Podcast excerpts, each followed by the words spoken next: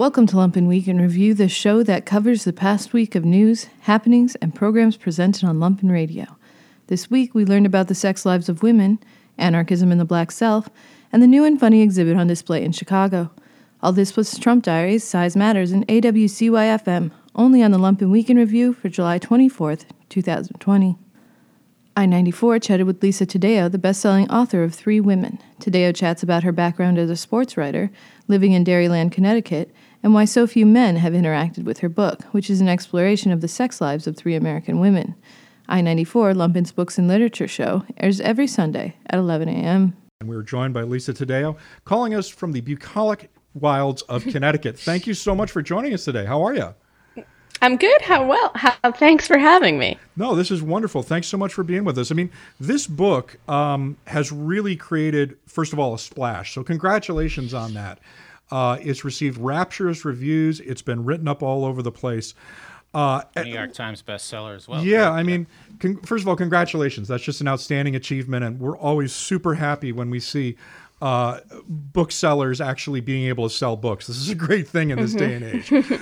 Did totally. you expect that when you started with this project? Because you were working on it for, for several years. Uh, and it seems like an unlikely bestseller in a way. Can you take us through a little bit about your process when you decided to confront this subject? Yeah, I um I had read uh, Gay Talese's Thy Neighbor's Wife, which was published in 1980, and it was a sort of pulse taking of uh, sexuality in um, in the U.S. during that time. And I I I, I read it, I liked it, but it felt to me like a very male take on a subject that I had never read a book about female desire written from a female perspective. And so that was kind of the genesis of my wanting to write this book. And I didn't really know where to start. So I drove across the country six times. I posted signs up all over the country on like gas station uh, windows and um, in car to go uh, in barbecue joints, uh, just uh, just basically everywhere. Um, and then the first thing I did for it was to move to rural Indiana, uh, which was kind of a a weird move, but the Kinsey Institute was there where they study sex, and I thought that being close to that that sort of um, to to the to the sort of um, epicenter of where one studies that would be a good place to start. Can you visit the Kinsey Center? I didn't know that still was uh, around. Yeah. I, I know what it is, but I didn't know that it still existed. No, it does. It still exists. It's very. I mean, it's it's very. It's a very um, clinical place. There's just it's it's all scientists who, social scientists and regular scientists and biologists working to really um, figure out how everything works and the reasons that we act the way that we do when it comes to desire. Can we talk a little bit also about the way you wrote this book because it is a work of literary nonfiction, which is an interesting genre. We were talking about it among us uh, before the show started, and you know, it's it's not a genre that was really very popular until the 70s or 80s. And mm-hmm. now, you know, they're teaching it in schools but it's also a genre that's you know had its fair share of detractors. You know, there's something yeah. a little suspicious about totally. the novelistic techniques about something that's supposed to be factual. C- can you talk a little bit mm-hmm. about why you made that choice? Uh, and you know, later on in the, the, show, I do want to talk about the voices you use, but I, would really be curious about that because I know that you have a background as a journalist. You were a sports writer, and uh, among other things. And I, would really love to know why you you took that approach with this particular topic. Sure. So I had been writing, um, I'd been writing um, uh, nonfiction for Esquire and New York Magazine. So that was how I'd made my living for the past um, 15 or so years. But I had always written fiction. And actually, my novel's forthcoming next summer. So I, I've never stopped writing fiction. I did not want to write a book of nonfiction that I didn't want to read. Uh, I'm not so much of a consumer of nonfiction, so I wouldn't necessarily read a book on a topic that I wanted to read about if it weren't written by a, um, a writer whose words I admired. So I kind of started from that that place of wanting to to write something that I'd want to read. And the second thing about that and the way that I told it was that I wanted the people to, the readers, to be as inside these women's heads as possible because I knew that um, I knew that being able to really see the specific lives of people, that spe- specificity is at times the only way we can really empathize. And I think that combined with your empirical research, driving across the country six times, one of things we talk about a lot on the show is that a lot of journalism these days isn't heavily researched. And I think to me, that's why this book was so popular. A, it was written in a very readable way, and also that you did meticulous research, um, you know, with three different women in three different places. And to me, that's that's very impressive. I mean, how many years did it take total to uh, get this written? It was just about a little under a decade. Oh wow! You know, when I was I was reading, I I was thinking of an old. I think it's a an Emerson line in one of his essays or something about how, um, with a lot of great literature, you read a sentence and it's it feels like something you already thought but you could never put into words. That to me is how mm-hmm. it, how it felt reading some of the characters. But then, you know, I take a step back and I, I realize kind of the artifice of what it is. It's you talking. It's not them. Did did these three women read the book and kind of have that experience? Like, oh yeah, I guess I, I was thinking that, but I didn't put it into those words.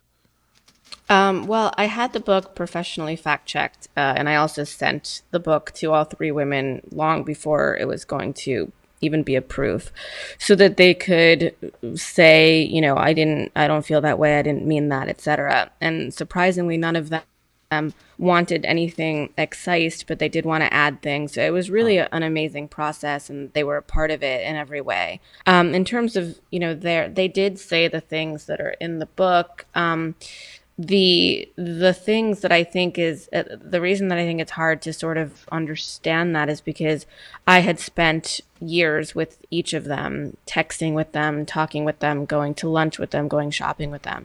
So when you do that much um, empirical research, that much not even research, but kind of even though I always had a tape recorder or was taking notes, I also was having a relationship with them because it would be absurd to to just say it was it was just a sort of clean you know interviewer interviewee relationship because after a couple of years it becomes obviously something more.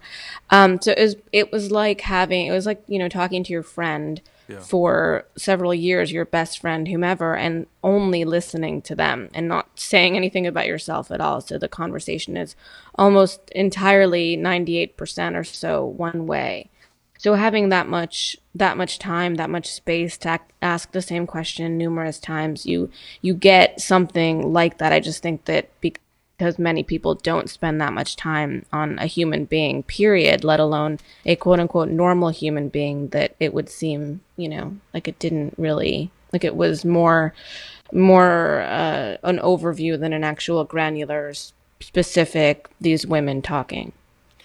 I have a passage that was on uh, page 19 from Maggie's story that I think ties into what Mike said really well. And it's it goes as follows: He's the sort of man who will never contract an STD, no matter how many filthy women he sleeps with. And at a state fair, he will not leave without multiple cheap stuffed animals. His arms will be pink and blue with victory. That's what I'm talking about. Yeah, it, like they, I did. Did she say that, or is that something that you intuited based on things she said? Because to me, it it just comes across so clear. Yeah, it's like it's exactly what you were saying. I think Lisa, it's like talking with one of your good friends that they would mm-hmm. make an observation like that. And I like when I'm reading something and you read something, you're like, oh, I could have thought that, if that makes sense. yeah, I mean, with that in particular, she told me about you know a time that he had gone to a fair and he told her about you know having come home home with things for his kids and feeling so great, and she told me how much that meant to her it was like an attractive thing. You know, when it came to STDs, she said she felt safe with him because he was only with his wife, that he was, he had only ever been with his wife, or so he told her. So, you know, it was something that she never, she knew he'd never had anything. He asked her how many sexual partners she'd had, made her feel guilty, asked her questions about, you know, whether she was clean or not. So, you know, going and it's just kind of a specific going over and over everything like that, um, knowing the details of someone else's life told through the person that's obsessed with them. we should also back up a little bit and talk a little bit about who the, the women in your book are. And you you interviewed more women and then settled on these three to concentrate on. Is that correct? Mm-hmm. Okay. Yes. So, so the main characters of this story are a woman named Maggie, a woman named Lena, and a woman named Sloan. And each of their cases is is fairly unique. And please correct me. I'm just going to give a little kind of potted recital for Yeah. the for the listeners, but please feel free to jump in. Maggie um, has a relationship with a teacher, uh, and that is going to end up in a court case. And um, She's a student. she's a student, and I'm uh, I'm I'm not going to spoil it, but I'm going to say things don't work out very well. Uh, Lena goes through a a breakup in her own marriage, and then uh, has a relationship with an ex who is I don't believe this is spoiling anything, but he's kind of a toad. Um, and Sloan is an upper. Uh, she struck me as a very upper class woman whose husband uh, brings home other men and women for her to sleep with while she watches, and then uh, it turns out that one of these partners has not been as forthcoming with their own partner as uh, they might have been, and this backfires somewhat on on Sloan.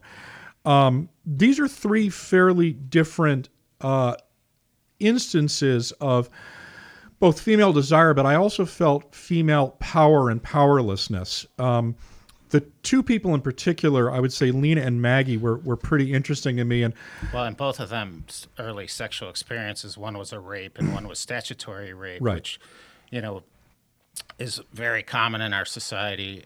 But when your sexuality is developed in that fashion, it's got to skew the way you think about things. yeah, absolutely.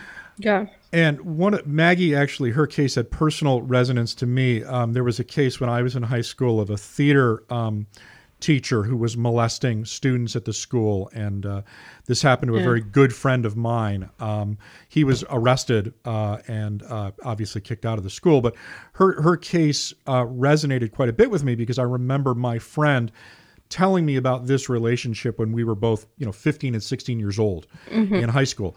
Could you talk a little bit about if we if you don't mind if we start with Maggie, talk a little bit about her case and her experience and why this was an important story to tell in the first place. Well, I was in a um, coffee shop in Medora, North Dakota. I was researching this other possible story about a group of women being um, who were illegally in the country being trucked into the local oil fields to have sex with the men who worked there. And this was kind of early on when I really don't didn't know what the sort of book would look like. I never actually did until closer to the end. But um, while I was there, I read uh, a local newspaper, and in that paper, it had the story of Maggie, who had just brought charges against her t- teacher, her former teacher, for an alleged relationship when she was underage, and the jury had seen it in a way that I was that quite shocked me, especially since there were these hundreds of hours of phone calls after 11 p.m. and midnight, and some most many of them in the direction of the teacher to her. So I drove to Fargo the next day. I called her house, spoke to her mother, and explained what I was doing. Man, the reason Maggie's story was so important to me was because, and I felt differently about it than I felt about the others, because with Maggie's, I really felt like telling her story to a wider audience would do something for her. And I explained to her and this was way before me too. So it was kind of a leap of faith on on her part and and it was kind of a, a hopeful very hopeful um, idea on my part. But i said you know your town does not believe you. And i i just think that a wider audience of people in different parts of the country and maybe hopefully the world will feel differently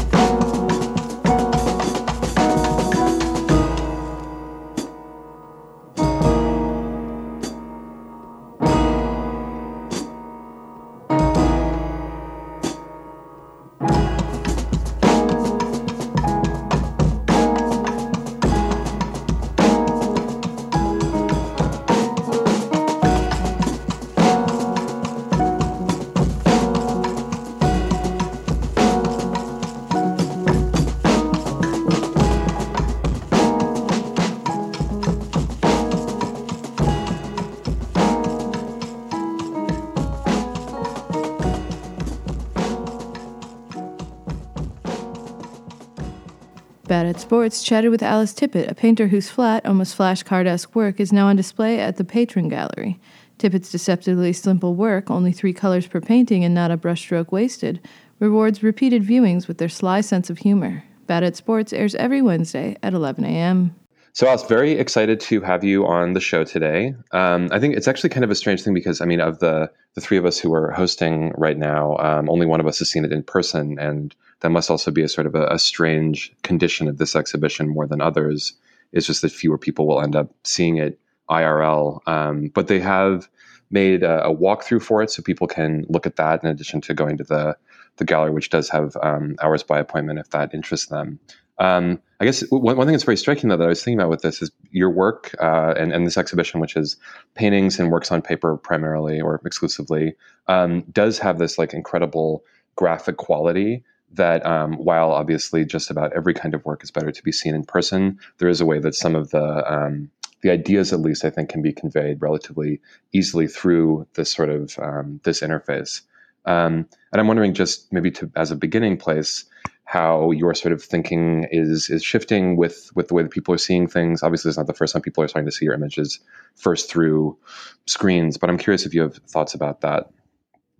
Thoughts on viewing through screens, like yeah, and, and, and, the sort of like the, the clarity of the image as a, maybe over the primacy of the object or something. I mean, the pandemic has done funny things to viewing art, except that most of the art, the way that I viewed it, most art was online anyway.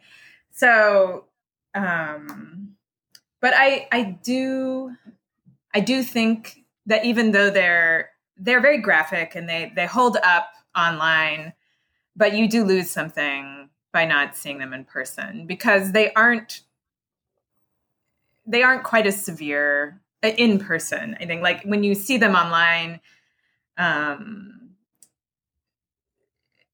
you lose that sense of the painted surface and and other stuff that's that's evident when you see something in person and that impacts your experience of the work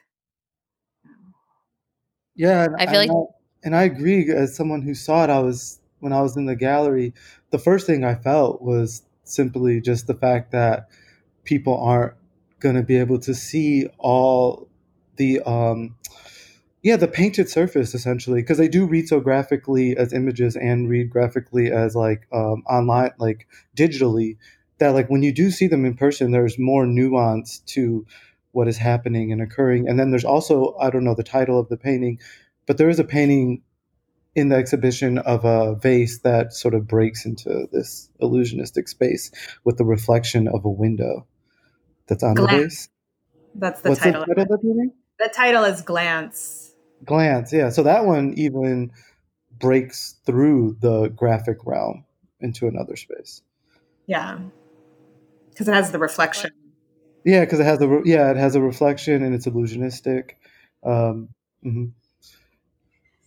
yeah so i thought well, that I guess... interesting in that exhibition yeah. I guess before we get too deep on the, on the question of surface, which I know that uh you could probably talk about a lot maybe yeah. just tell us a uh tell us a little bit about the show in general maybe for people who haven't seen your work or people who are just coming uh who are coming not in medias res having seen the show yeah so there are seven paintings and three works on paper the works on paper um, use text, a kind of wordplay. Um, my images, I usually reserve text for work on paper. So paintings, though, are just vis- or visual language. I think of myself as a language artist, and so even though the there's no text in the paintings, they speak to you um, because they they are graphic, like Jesse said um, and they are evocative of signs, um, not just signs that you might see in public, but also just. Um, I also think about like uh, images that are like um, that are there to tell you something, whether it's like a, a photograph of a vase in a museum catalog, like here's this vase, let me tell you about this vase. It's centrally located. There's a kind of this is information quality that I'm going for in many in many of my paintings. Um, but getting lost in my own words. well, no, I think I mean I think uh it's interesting to hear you talk about the kind of like I don't know, maybe infographic like declarative nature of the paintings because I think that that is you know uh not an untrue statement about your paintings but th- something that I really have always appreciated about them is that a lot of the paintings are kind of like whimsical or like mm-hmm. tricky yeah. um and I feel like when you you know when you describe them as kind of like uh maybe like graphic or indexical like it it doesn't account for the kind of like very uncanny feeling of the work and i and thinking about talking to you today i was just you know thinking about kind of the same questions that uh that like jesse and and alex were commenting on in surface and thinking about like well why a painting? You know why not a paper cutout? Or like why uh you know like why does the why do these images like manifest in this form? And i wonder if uh like if that kind of I don't know, it's not like a surprise. It kind of feels like a surprise sometimes. Like this this humorous aspect of the painting and like how that kind of relates to your relationship with like this uh kind of like straightforward minimal linguistic style. Well, so like do uh, you think they're funny? Yes, of course. um there I choose painting, you know, for most of my work because there's a whole history of painting to access in terms of genre, style. Um, although I have my own style for sure. And I, um, as far as humor goes, it's definitely for me it's a way into the the work for other people, but also for myself. Not everything is funny. They're not always, they don't always strike people as funny um, or humorous, rather. Um, but it's a part of the work that I enjoy. I mean, it, it makes it interesting for me. I'm interested in making it. And part of that is my sense of humor, like, gets in there. Um, I would say that I'm a I'm an elusive person in general, and that's kind of how the work I think comes across. Like I, I don't want to be pinned down to any one, any one thing. Um, so I'm always a kind of sidestepping away from things just a few steps or turning something you know around a little bit so that it's strange and that strangeness is part of the the humor that's in there.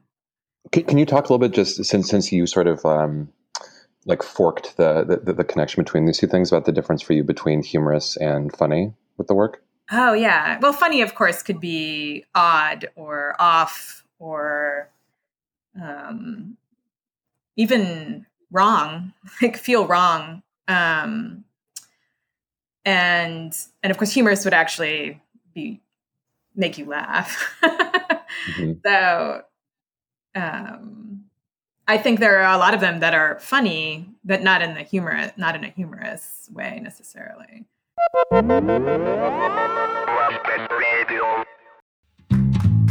Size matters size matters. With kyle seismankowski hey there jess. You ready to tape another episode of my life story?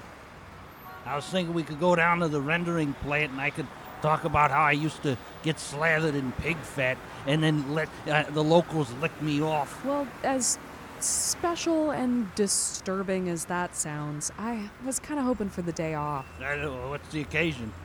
Uh, if you must know, it's my birthday and I was just kind of hoping something would happen. Ah, Jess, I'm sorry. I had no idea. I, uh, so I didn't even get you. Well, wait a second. Here you go. A birthday popsicle stick. Did you just pick that up off the ground? No. There's no popsicle on it. Ah, jeez, I'm sorry. I didn't even know. That's okay. I, I didn't tell anybody. And I mean, most of my friends are uh, stuck in the southwest suburbs, so it's kind of hard to get together. Well, what do you guys usually do? Well, the last couple years we've been going to King Spa. King's Paw? It uh, it's a spa, you know, like a sauna, a massage. Oh, a spa. We got those in Undertown. No, you don't. Jess, I'm gonna take you to the best spa in Undertown. You're gonna love it. Oh, it is that my? Do you hear my phone? I think my ride is coming Oh, right Je- now. come on, Jess. Let your father get you this. What? I'm just referencing a tossed-off plot device from Size Matters 75. Hey, did you notice our episodes are getting like super self-referential? It's almost like we're getting close to an anniversary or something. Anywho, come on, it's spa time. Do you think this is sanitary? Is it cl- I just stole it from outside Kimsky, so I'm sure it is. I, I, I'm not super sure about this. Wait until you meet the spa host. Ah, here she is, Nudia. Huh? I'm better known as Octomomo. The Octomom? Didn't you like kill a bunch of guys? No, no, no. I have multiple hands and some suckers on my tentacles. I'm suing that witch.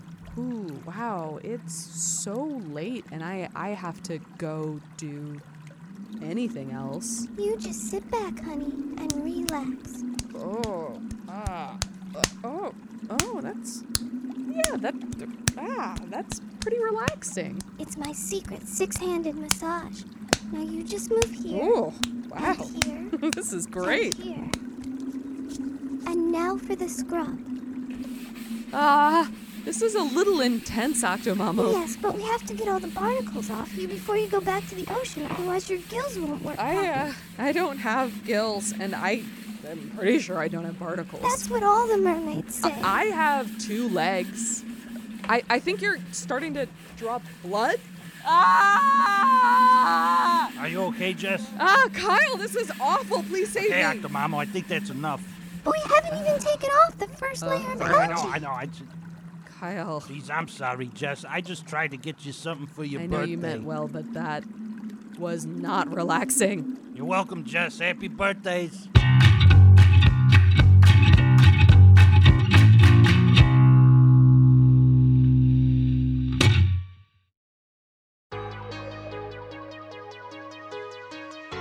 This week on the Trump Diaries, Trump sends stormtroopers into American cities. Trump's troops attack peaceful protesters in Portland. Trump abruptly changes course at a somber press conference. The White House claims science is on our side.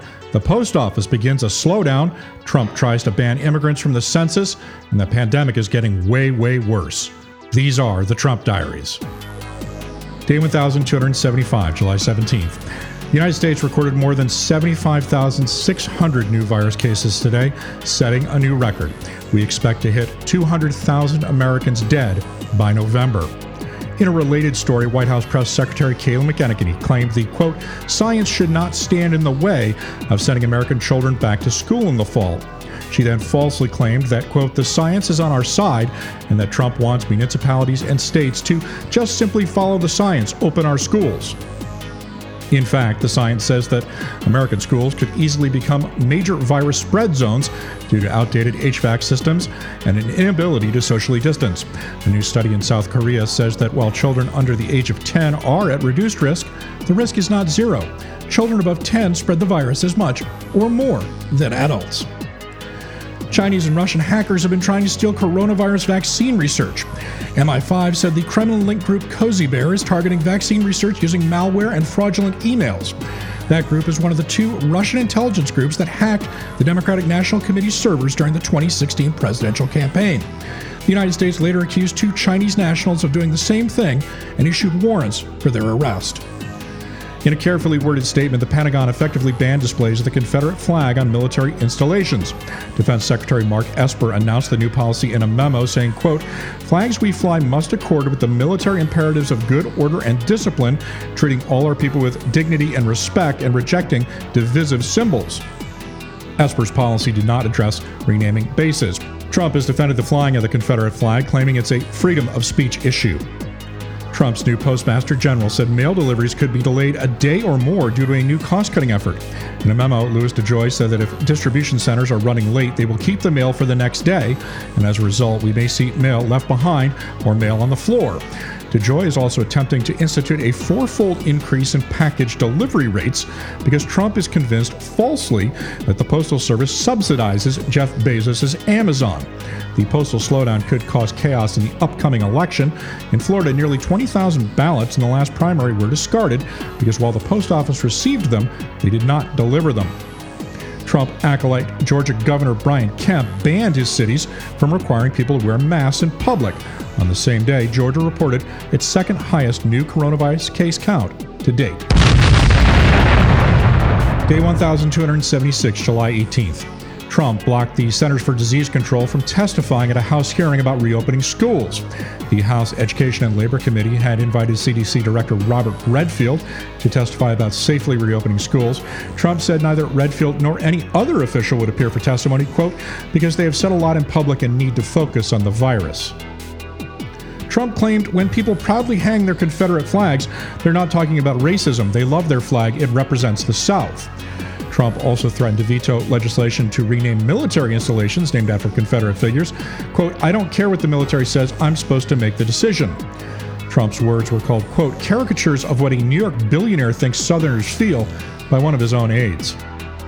Democrats made a formal request the FBI provide Congress with counterintelligence briefings regarding what appears to be a concerted foreign interference campaign targeting members of Congress. Following his firing, the Trump reelection campaign is investigating spending irregularities made during Brad Parscale's tenure as manager. Parscale controlled all campaign spending since 2017. Questions had previously been raised about ad spends on Facebook on Parscale's own page. Trump posed for an official Oval Office photo with several Goya Foods products. The photo came a day after Ivanka Trump tweeted support for the company amid boycott calls. Goya's CEO had publicly praised Trump. Also, the White House has moved portraits of Bill Clinton and George W. Bush to a small, rarely used room. Traditionally, portraits of the most recent presidents are given the most prominent placement. Obama's portrait still remains unhung. Day 1277, July 19th. New reporting this week shows a bungled response at almost every juncture to the coronavirus pandemic, with the White House looking mainly to shift blame and avoid responsibility. Ideology and over optimistic modeling played a part, but a major factor was Trump's bizarre statements and his refusal to wear a mask in public. Dr. Deborah Birx has also been singled out for overly sunny projections she had based on Italy.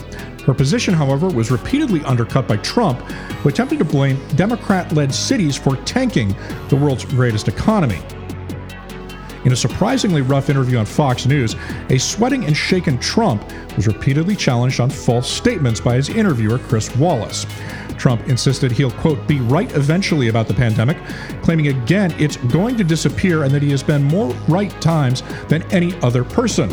Trump falsely claimed that many cases are just people who have the sniffles and that they are young people who would heal in a day. He then called Dr. Anthony Fauci a little bit of an alarmist and insisted the U.S. has the best mortality rate in the world, which is not close to being true. Wallace told him directly that was a lie. Trump became increasingly agitated, disputing polls showing him trailing in his reelection race. Calling Fox News the worst pollers, Trump called polls that show him losing badly to Biden, quote, fake suppression polls. When told Biden was chosen in the Fox polls as the most mentally sound candidate, Trump disputed that finding and brought up his cognitive test again. Wallace pointed out that one of the questions on that test asked people to identify an elephant.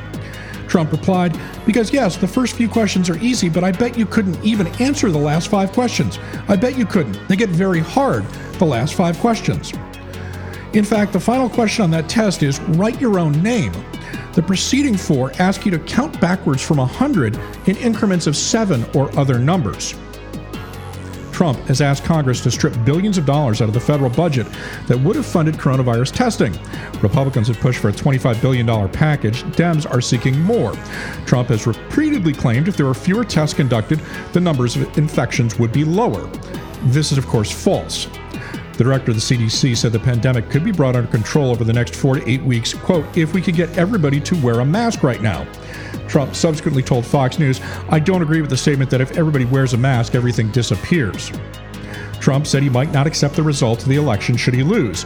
Claiming, I think mail in voting is going to rig the election, he said people displaying Confederate flags were a victim of cancel culture. Trump then ended the interview by making numerous false statements about Joe Biden, all of which Wallace rebutted. Day 1278, July 20th. The city of Portland is seeing intense demonstrations and a severe federal response with unmarked armed officers apparently snatching people off the streets. The presence of federal authorities in the city has ramped up suddenly since protesters targeted a police station. Acting Homeland Security Chad Wolf called the demonstrators violent anarchists. The agents deployed come from the U.S. Marshals Special Operations Group and a Customs and Border Protection team. Wolf also attacked the Portland mayor and other officials, saying, quote, The mayor would have you believe that enforcing federal law incites violence. He would have you believe that holding criminals accountable incites violence. I don't need invitations by the state, state mayors, or state governors to do our job.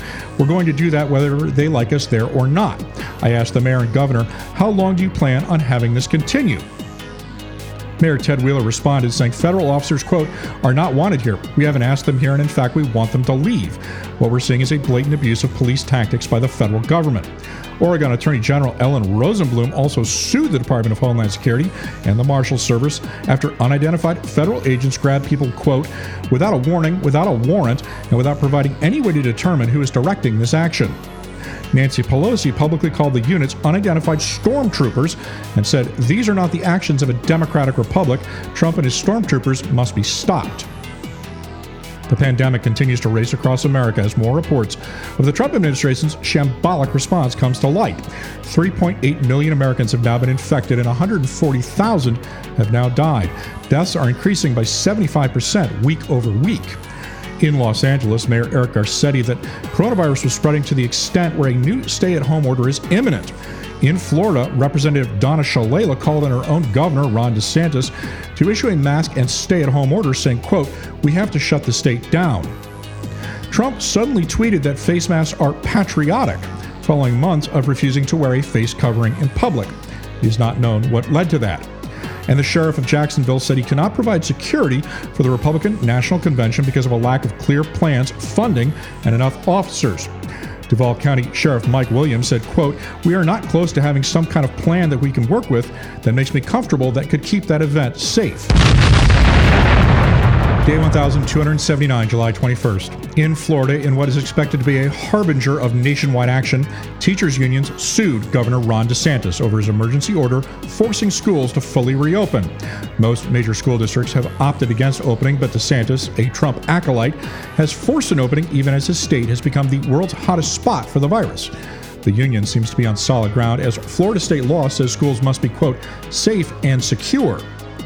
Trump plans to deploy federal law enforcement officers to Chicago and threaten to send agents to other, quote, Democrat cities to quell ongoing protests over racism and police brutality. Quote, We're going to have more federal law enforcement. I can tell you that. In Portland, they've done a fantastic job. They've been there three days and they really have done a fantastic job. No problem.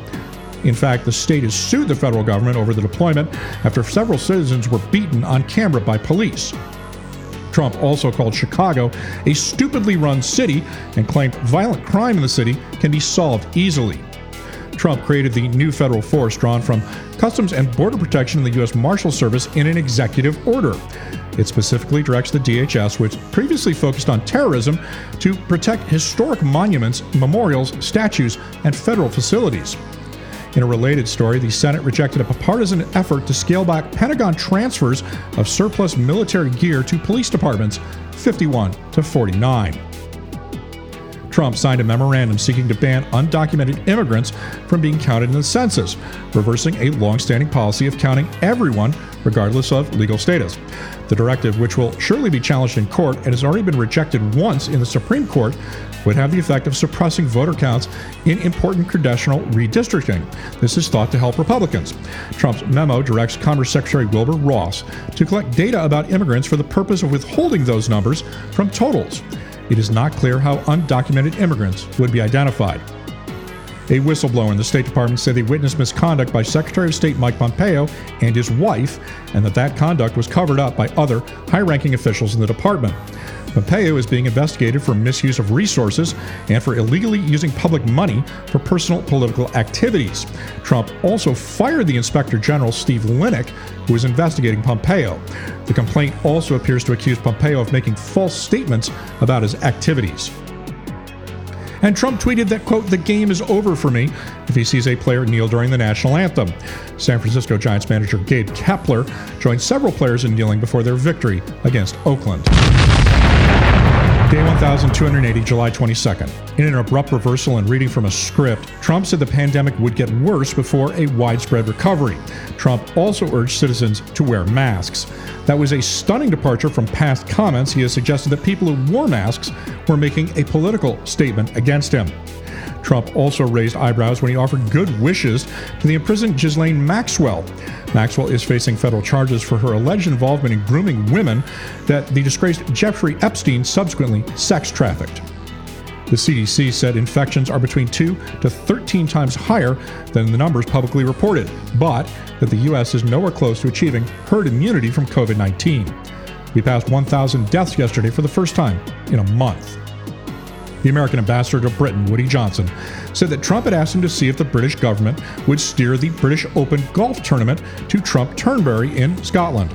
Despite being told this was inappropriate, Johnson raised the idea of Turnberry playing host to the Open with the Secretary of State for Scotland, David Mundell. Mundell demurred.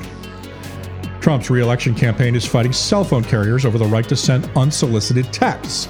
A third party screening tool blocked Trump texts in early July. The campaign alleges that screening the texts amounts to suppressing political speech. Carriers, however, say allowing them will result in fines for violating anti spam rules. Trump has been detaining migrant children in hotels and then deporting them despite federal anti trafficking laws that require kids to be sent to shelters for placement with family sponsors. The United States has used three Hampton Inn and Suites in Arizona and Texas nearly 200 times.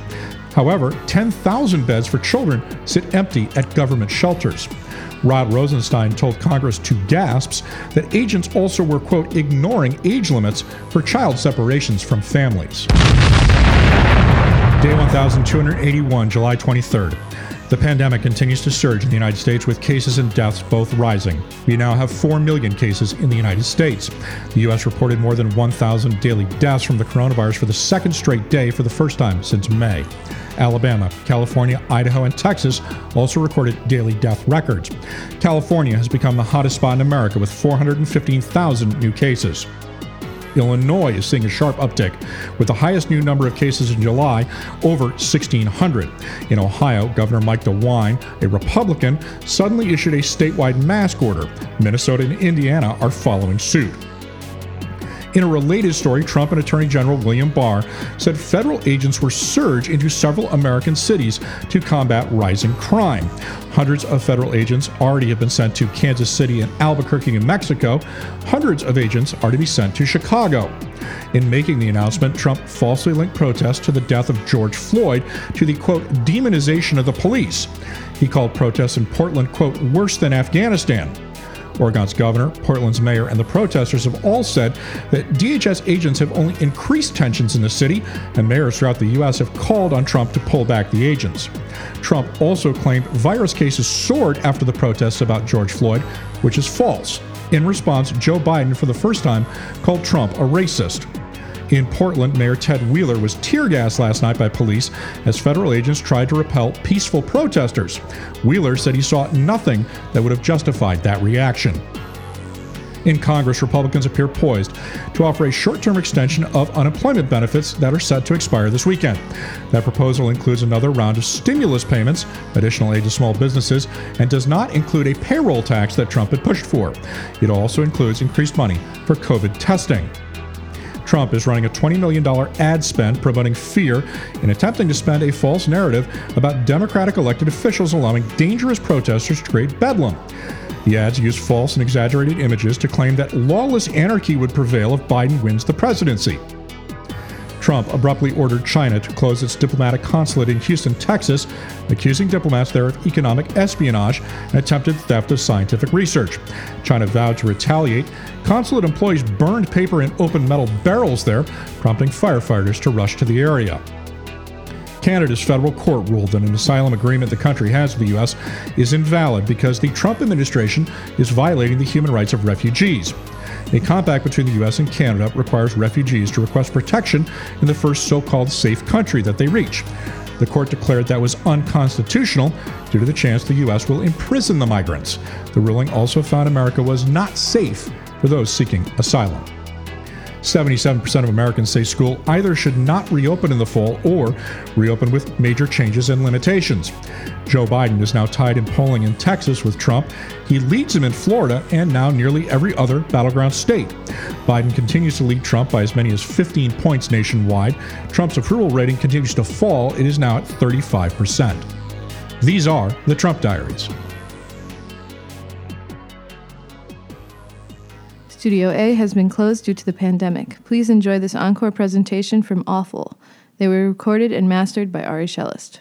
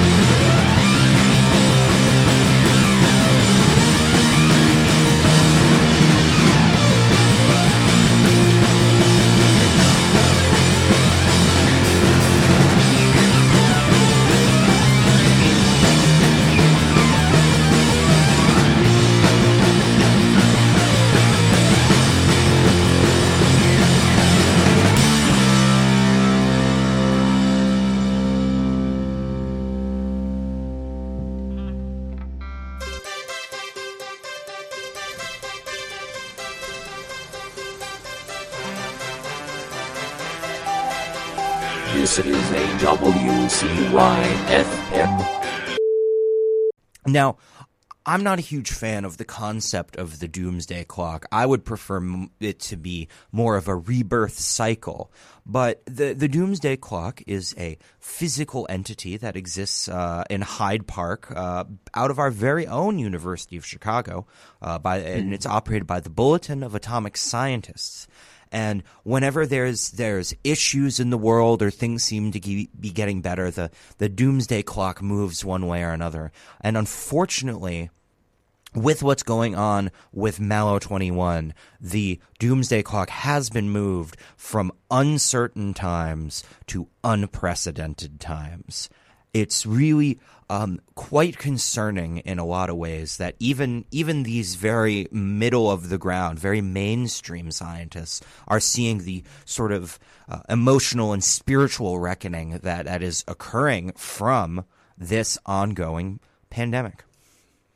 Yes, at, at first, uh, at first, if I if I'm understanding this correctly, the clock was built in sort of a symbolic gesture to uh, uh, to connect uh, the communities of Chicago together um, and, and, understand the situations that they're in. However, most re- more recently, it's it, it, it's come to to take more of a, a of a more actual and, and, and physical and and consequential uh, meaning to many in Chicago, and and this change is, is something that we've never seen. I mean, really, really, this this many didn't even realize that there was a uh, there, where there was an unprecedented setting on this clock. It, it was unprecedented.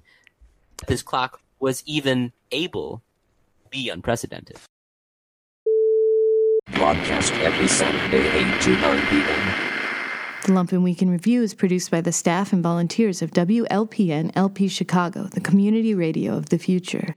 The Week in Review is overseen by Jamie Trecker, voiceovers by Shanna Van Volt, additional production by Cole Eisenberg, Julie Wu, Sergio Rodriguez, Neil Gaynor, Lane Gerbig, Alexander Jerry, John Piotrowski, Ari Shellist, and Annie Klein. Live music production by Ari Shellist. The Lumpen theme, background, and interstitial music is by Mike Perkins. The Lumpen radio sting is by Dan Jugel. For more information on Lumpen Radio, visit lumpenradio.com.